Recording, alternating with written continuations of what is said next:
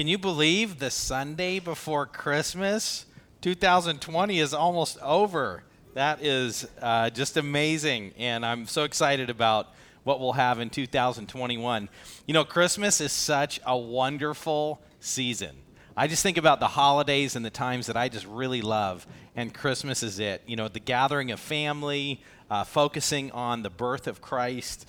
And I just think about, you know, our our Advent for this morning joy, you know, the fact that Jesus came should fill us with so much joy that transcends understanding, that transcends our circumstances. And um, I was thinking about uh, Romans chapter 8, verse 32, that just says, He who did not spare his own son, but gave him up for us, how will he not also with him graciously give us all things? You know, Christmas is such a wonderful season, but the fact that Jesus came makes everything good no matter what is going on. And uh, just knowing that God loves us and cares for us. Now, this year has been a challenging year, and I think Christmas, that's one of the things I don't know about you, but, but I've thought about, you know, in the Christmas season, the time that as a church and as a pastor that we celebrate the coming of Jesus so often the Christmas season is full of so many distractions. Where are you going to go for Christmas? Are you going to go anywhere for Christmas? What are you going to do about family? How do you get gifts? I mean, would you just think about all the things that can be so distracting and so overwhelming over the Christmas season? The thing that I've been praying about and the thing that I would encourage all of you to just think about and pray about is that we would dwell on the fact that Jesus came, that we would truly celebrate that you know, I was thinking about when Jesus came, um, it was really a troubled time for the nation of Israel. This is one difference between the Old Testament and the New Testament. But you know, um, God's promise to the nation of Israel was as long as you are faithful to me, you will be blessed. Um, you will have victory over all of your enemies. Everything will go well. Anybody who blesses you will be blessed. Anybody who curses you will be cursed. As long as you obey me, everything in your life will go well. And that, that was a promise for the nation of Israel. And one of the things that we see is that every time Israel disobeyed God, he would raise up enemies to come in and punish them, and, and they, they would just be, um, just be difficult. And instead of being blessed, they would be cursed. And uh, God never gave up on that promise to send Jesus and to, and to keep a hold of Israel. But during this time in Israel's history, um, religiously, um, Israel was corrupt. The, the, spiritual leaders, when you think about Jesus' ministry with the Pharisees, they were religious, but they didn't have a heart for the Lord. They were being punished by the Romans. God gave the Romans to be in charge of them and to, and to um, conquer them because they didn't faithfully worship God. And that is the time that God sent Jesus. And there were a few people in the nation of Israel that were waiting, that were ready, that were looking forward to this Messiah that would come and turn everything around. And that's what we're going to be reading about this morning. If you have your Bibles, open them up to Luke chapter 2. And we're going to be looking at Luke chapter 2, verse 1 through 38. And so we're going to be seeing the fact that Jesus came. That is a historical reality. But what is so amazing is that that historical reality, that thing that really happened, has incredible theological significance. It has incredible personal significance for you. And so we're going to see that, just what it means that Jesus came and was born. And then the other thing we're going to look at are the witnesses, that the people that were there, that announced, that saw, that just verify um, th- what happened with Jesus. And, and one of the things, there's two things as we read through that. I want to challenge you to think about two things. One, think about Joseph and Mary and how the, they were impacted, what they did. What do you see about Joseph and Mary in this passage? And the other thing is these people who are the witnesses that are that are seeing, that are proclaiming, think about how they responded to the truth that they discovered because that's how you and I should respond. We should follow their example. So let's jump in there and let's read Luke chapter 2. We're going to start by reading verse 1 through 7.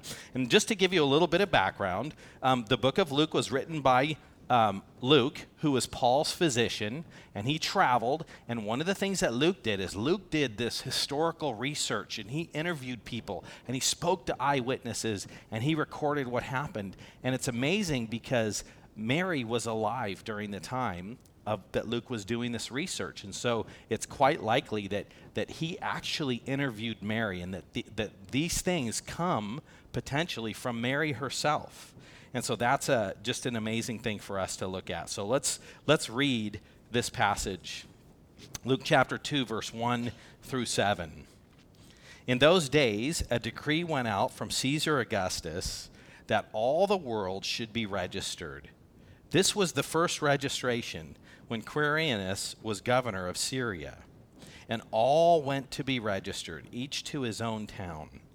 And Joseph also went up from Galilee, from the town of Nazareth to Judea, to the city of David, which is called Bethlehem, because he was of the house and the lineage of David, to be registered with Mary, his betrothed, who was with child. And while they were there, the time came for her to give birth, and she gave birth to her firstborn son, and wrapped him in swaddling clothes and laid him in a manger because there was no place for them in the inn. So that is the historical account of Jesus being born. When you think about that, it is so amazing. So, first, um, uh, Joseph is going to travel from Galilee down to Bethlehem, and that's about 90 miles. And so he's going to make that. He's going to make that trip, and uh, it's just so amazing because we see God's sovereign hand, His sovereign control. When you think about the fact that there are all these prophecies that were made about Jesus, I'm just going to list a few from the Old Testament that He would be born of a virgin that he would be God. That's from Isaiah 7:14. You go all the way back to Genesis 3:15. God promised that he would send the seed of the woman to redeem mankind that uh, Genesis 12, that, that Jesus would be of the seed of Abraham, that he would be a descendant of David, that he would be preceded by a forerunner, that's John the Baptist, that he would be born in Bethlehem, which is not where uh, um, Jesus' parents lived. They, they lived up in, in Nazareth. And, and yet Jesus was going to be born in Bethlehem. And then you think about the fact that he would be called a Nazarene, so that he would be from, he would be somebody who grew up in Nazareth. When you think about all the prophecies and all the details, and when you think about how complicated it would be to accomplish every single one of those things, the timing involved, politically, what moved Jesus from Nazareth to Bethlehem was a ruler deciding that he would take a census. And that had to happen at the perfect time so that Jesus would move down, that he would be born in Bethlehem. Just think about what that means about God's sovereign control over the details of life. That, that this that Jesus talked about all through the Bible, all these things just work out perfectly. You know, that does a couple things. One is that it gives you confidence that Jesus was exactly who he said he was. And that's going to fill us with joy, incredible joy. The second thing is think about this if God is that sovereign in sending Jesus, which was an expression of his love for you, if God loves you so much, and if God could take care of all those details, think about the mundane details of your life. Sometimes the things that are difficult, that are stressful, that are challenging. And if you would just know that, that God is in control of every detail in history, He has a plan for all of mankind, but His plan includes the mundane details of your life. This God who loved us so much that He sent Jesus loves you so much that He is working out all the details in your life. Um, so Jesus comes, and uh, Jesus travels to Bethlehem and uh, or his parents travel to, to Bethlehem, and he's born, and he is laid in a manger. Now, I just think about birth. Um, when when we have babies, where do we go? We go to a hospital, right? And we have all these trained medical professionals.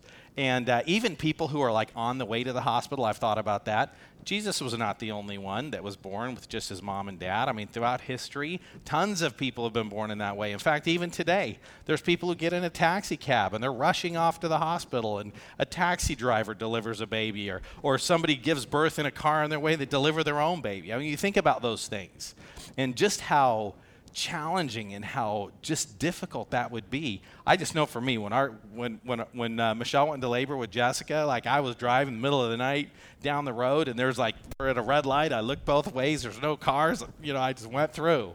You know, I got to get to the hospital. And you think about that, even in that situation, we have all these medical professionals there. That we got the ambulance on the way, we have paramedics on the way. Jesus came, and Jesus was born with just his mom and just his dad laying in a manger. Um, this is a, a, a, picture of probably the type of manger that Jesus was laid in. It was just a, something carved out of stone that they would put hay in that they would feed animals in. And Jesus, when he goes to Bethlehem or when his parents go to Bethlehem, um, the place is full because everybody's going to be registered and there's no room. And here, Mary's about to give birth, and they go off into the stable where they have animals, and Jesus is born, and he's laid in a manger. You know, when you think about that, what that means about Jesus, you know, Jesus could have, God could have sent Jesus to be born in a family of royalty with all kinds of the medical professionals of that day. But Jesus was born in a common place with common people. None of the advantages that many rulers have Jesus was born as an ordinary person, just like you and me. So it's pretty rustic. And uh, the, the theological significance of the birth of Jesus, two incredible things. Uh, the first thing is that Jesus is fully God. And that is so important. If, and we see that in Isaiah 7:14. It says, Therefore the Lord himself will give you a sign. Behold, the virgin will conceive and bear a son, and he shall be called, you shall call his name Emmanuel. And that, that's just Hebrew for God with us. In Jesus' life, Jesus claimed to be God. Uh, the uh, everybody who wrote about him, the disciples, they identified him as God. Jesus in John 8 58 called himself by God's name. He said, I am. He used God's name to describe himself. When Paul was writing to the Colossians, he said that in Jesus, all the fullness of deity dwelt in bodily form. Jesus was God in the flesh. And when you think about the theological significance of the fact that Jesus is God, Jesus was holy. And what that means is that when Jesus, as our high priest, when he stands as our mediator, he doesn't have any personal sin that he needs to deal with. Jesus came to deal with your sin because he's perfect. When Jesus died on the cross, when Jesus was punished for the sins of mankind, he was not punished for his own sins, he was punished for our sins. Uh, when you think about the penalty of sin, um, any sin against a holy God is eternal. It is, it is a infinite price um, that needs to be paid. And because Jesus was God, because Jesus is God, he was able to bear that punishment for all of mankind. And so the fact that Jesus is God is significant. The second thing is that Jesus was not just God, but this birth was Jesus taking on humanity. It's because Jesus existed eternally, but at his birth, humanity was added. And Jesus was fully human. He was truly human. Um, uh, Hebrews chapter 2, and as we think about the theological significance of this, Hebrews chapter 2, and we're going to look at Hebrews chapter 2 and Hebrews uh, chapter 4, when we think about what it means that Jesus died for us as a human Hebrews 2:16 says for surely it is not angels that he helps but he helps the offspring of Abraham. Therefore he had to be made like his brothers in every respect so that he might become a merciful and a faithful high priest in the service of God to make propitiation. That's to satisfy God, to make propitiation for the sins of the people. For because he himself has suffered when tempted, he is able to help those who are being tempted. Think about this. When Jesus took on humanity, it means that he is your merciful and faithful high priest. He knows how you feel. He cares about you. He comes to your rescue because he was tempted. When you struggle, when you're having difficulties in life, Jesus knows how you feel because he lived it. When you look at chapter 4, verse 15, it says this For we do not have a high priest who is unable to sympathize with our weakness, but one who in every respect has been tempted as we are, yet without sin. And then this is the amazing thing. You know, when you think about who Jesus is and the fact that Jesus came and what Jesus says about our devotion and our commitment and what it means to be a Christian, we are to be completely and fully devoted to Christ. And here's the encouragement there are many times that we struggle that we make choices that we know dishonor God. We make choices that we know are not what God wants. And this look what it says here at the end. It says in verse 16, "Let us then with confidence draw near to the throne of grace, that we may receive mercy and find grace to help in time of need." When we wander away from God, when we disregard the things that, that we know God says about how we should live, there is always forgiveness. When we repent, when we turn to Christ, there is forgiveness. There is a merciful, faithful high priest where we can find mercy and grace. That is just an amazing blessing when we think about the fact that Jesus is God, but he is also man. So, that historical account, let's look um, secondly, at how people responded, at the testimony, at the witness of people who saw this birth of Jesus. So we're going to start in verse 8. So this is the second thing that we, we're going to see is that God affirmed this event through reliable testimony. Um, not just through the, the gospel writers, that's reliable testimony, but through the people in Jesus' day. I think about the fact that you have all these prophecies all throughout the Old Testament that point, point to Christ, but then there's also like the near prophecies. When um, the angel Gabriel showed up and told Mary and told Joseph what was going to happen, you have those things all happen. And then here are the witnesses, the people who announced and declared the coming of Jesus. Let's look at verse 8. It says, In the same region there were shepherds out in the field, keeping watch over their flock by night. And an angel of the Lord appeared to them, and the glory of the Lord shone around them, for they were filled with great fear. And the angel said to them, Fear not, for behold, I bring you good news of great joy that will be for all people. For unto you is born this day in the city of David a Savior, who is Christ the Lord. And this will be a sign for you. And you will find a baby wrapped in swaddling clothes and lying in a manger. And suddenly there was a and and and suddenly there was with the angel a multitude of heavenly hosts praising God. Now, when the angels uh, see Jesus, um, they praise God when they see the salvation, when they see what God has done. Remember that when angels sinned, God created hell. When people sinned, God promised to send a Savior, and the angels are just marveling at salvation, going, I can't believe that when mankind sinned, when they rebelled against God, He sent a Savior to save them. Verse 14, the angels say this Glory to God in the highest, and on earth peace among those with whom he is well pleased. When the angels see the birth of Jesus, they glory and they praise God for who Jesus is. Let's look at the shepherds. The, the angels announce this to shepherds, and shepherds were, you know, they, they were just blue collar workers. They were regular people just working, taking care of sheep, doing what Israelites did and they're out in a field, and God chose to reveal himself to shepherds. Look at verse 15.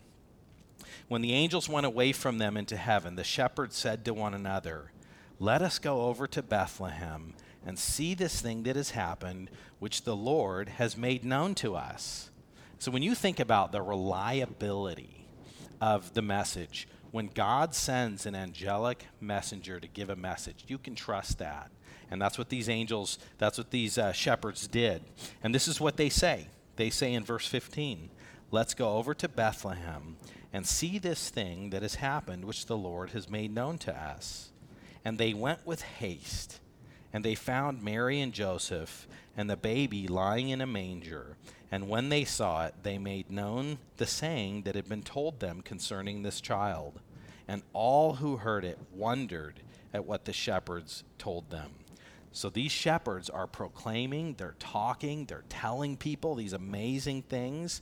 And then look at verse 19. This is amazing. But Mary treasured up all these things, pondering them in her heart. And the shepherds returned, glorifying and praising God for what they had seen, heard, and seen, and what had been told to them. When you think about the, the, the, the shepherd's response is to glory and to praise. You think about Mary, she takes a step back and she just ponders these things. She just thinks about them. She's heard from Gabriel. She's watching all these things happen. And in this first Christmas, she's treasuring her in her heart these things when the shepherds come and report these things to her. Look at the next one in verse 21 uh, through Simeon. Let's look at this. We're going to find out as well when you look here that Mary and Joseph were spiritually faithful people. Think about this teenagers. Um, Mary's probably 13 years old. Joseph is probably 14. Maybe he's older. We're not told exactly their age, but that was the age that people at this time got married was between 12 and 14 years old. So think about this, like a freshman, sophomore in high school. Um, that's what's happening, and, and this, these, uh, these people, this family, they are a spiritually faithful family. So they're going to go and they're going to meet Simeon. Let's read this, verse 21. And at the end of the eight days, when he was circumcised, he was called Jesus, the name given by the angels before he was conceived in the womb. And when the time came for their purification according to the law of Moses, they brought him to Jerusalem to present him to the Lord. You know, Jesus' parents faithfully and diligently obeyed exactly what was written in the law of Moses. They obeyed what was supposed to happen with kids. Look at verse 25. Now there was a man in Jerusalem whose name was Simeon, and this man was righteous and devout, waiting for the consolation of Israel. And the Holy Spirit was upon him and it had been revealed to him by the Holy Spirit that he would not see death before he had seen the Lord's Christ. And he came in the Spirit into the temple, and when his parents brought in the child Jesus to do for him according to the custom of the law, he took him up in his arms, and he blessed God. And he said, Lord, now you are letting your servant depart in peace according to your word. For my eyes have seen your salvation, that you have prepared in the presence of all peoples a light for the revel- revelation to the Gentiles and for the glory of your people, Israel. Um, Simeon is an old man, and the Holy Spirit promised, You are going to see the Messiah before you die. And Simeon, when he lays eyes on Jesus, he blesses God. And, and Simeon knows that this salvation that comes through Christ is not just for the Jews, it is for the whole world. And so he blesses God. And then look at verse 33 the reaction of Joseph and Mary. And his father and his mother marveled at what was said about him. And Simeon blessed them, and he said to Mary his mother, Behold, this child is appointed for the fall and the rise of many in Israel, and for a sign that is opposed, and a sword will pierce through your own soul also, so that the thoughts from many hearts will be revealed. Now, in that passage, again, you see that Mary and Joseph are marveling at what they hear. And what Simeon says to Mary is something that's very significant for us to think about. Every single one of us needs to decide how we are going to respond to the coming of Jesus, to the birth of Jesus. Uh, look what it says here in verse 34 in the middle. Behold, this child is appointed for the fall and the rising of many in Israel. You know what that's talking about? That Jesus is going to present himself, and some people will reject him. That's going to result in their fall. Some people are going to uh, accept him. That's going to result in their rise. Everybody has to decide how will I respond to Jesus? Will I accept him as Lord? Will I accept him as the God who has come to die for me and redeem me from my sins? Or will I reject him? And as we read the gospel message, we see that Jesus presented himself to many people. And some, some bowed down and worshiped him, and others said, No, I'm going to take religion on my own terms, and it's going to be without you, Jesus, or just I reject everything. And so we see the rise and fall. And, and at his birth, Simeon's telling Mary, You're going to see that. And then he also tells her that she's going to be pierced through her heart. When you think about this for Mary, um, her, her life with, with Jesus was challenging. Um, think about um, just as she saw people accept Jesus and she saw other people reject him, just how that impacted her. There's a passage in the Gospels where um, Mary and all of his siblings they go to get Jesus, and they're just feeling like, man, he's lost his mind. Look at all these things he's doing, and just the pain in Jesus' life. And then, in addition to that, for Mary to sit um, through Jesus' trials, through his persecution, through his crucifixion on the cross, and for, Jesus, uh, for Mary to watch those things happen to Jesus. That was, that was a very painful, difficult, challenging experience. And, and she lived that out. She was a mom who loved her kid and who saw that happen. And so you have Simeon, and he's announced this, and he recognizes Jesus, testified through the Holy Spirit. Look at verse 36. And also through Hannah. And Hannah is a prophetess, and we're going to find out that she was newly married and her husband died, and she was a widow. Again, uh, dedicated her life to following Jesus, to, uh, to following God, to worshiping in the temple. Um, but she had a very difficult, very challenging life. Let's read this, verse 36. And there was a prophetess, Anna, the daughter of Phanuel of the tribe of Asher. And she was advanced in years, having lived with her husband seven years from when she was a virgin and then as a widow until she was 84. And she did not depart from the temple, worshiping with fasting and praying night and day. And coming at that very hour, she began to give thanks to God and to speak of him to all who were waiting for the redemption of Jerusalem. So here she's a she's a, a widow and that's a very difficult type of life. And so she goes and she just dedicates herself to worshiping and to praying. And as soon as she sees Jesus, she goes and she just starts proclaiming who he is to everybody. So she spoke to everybody. When you think about praising, and you think about this Christmas season, as we dwell on it, as we think about the fact that Jesus came and Jesus was born, one of the ways that we praise Jesus is we talk to him, we talk about him with people. And that's, that's one of the ways that we praise God. We talk to God, we bless God, we thank God, but we also speak to people. And in this Christmas season, we have great opportunities to think about what the true meaning of Christmas is, to celebrate it personally, and to proclaim it to people. When you think about this, the, the first coming of Jesus, there was so much mystery. Uh, people knew that there was going to be a Messiah. And then as this happened, they get Jesus' name, they get the timing, and, they, and all these details start to make sense. And so people are waiting, but it's kind of like, it's kind of this fuzzy situation. They're not exactly sure how it's going to work out. And then they all of a sudden it happens. And for us, we have the privilege and the blessing to be able to look back and to see all of those prophecies and then to see the way that it worked out. And then for us to be reminded that we have prophecies that Jesus is going to come again. And so for us, we should be like Simeon. We should be like Anna. We should be eagerly waiting for the return of Christ. That's what we'll be talking about on, um, on Christmas Eve. So here's what I would just challenge us with as we, as we leave here and as we think about this Christmas season. First, the birth of Jesus is objectively true. It's, it's a true fact that happened. Objectively means it's true. Subjectively is when it's whether or not it's true for us. The birth of Jesus is a fact, and it doesn't matter how you see it, it doesn't matter what you think of it. It is an objective historical fact.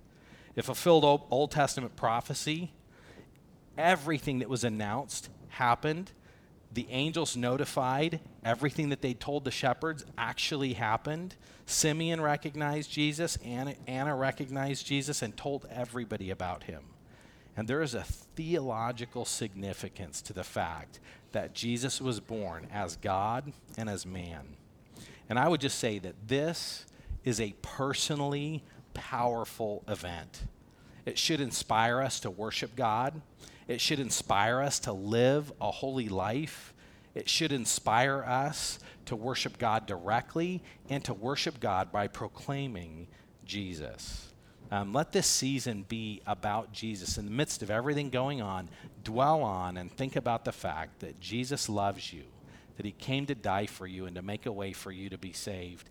And then Jesus, as, as believers, Jesus is with us throughout our life. Let me pray for us.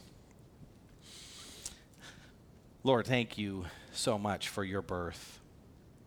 The fact that you um, took on humanity and that you died in our place.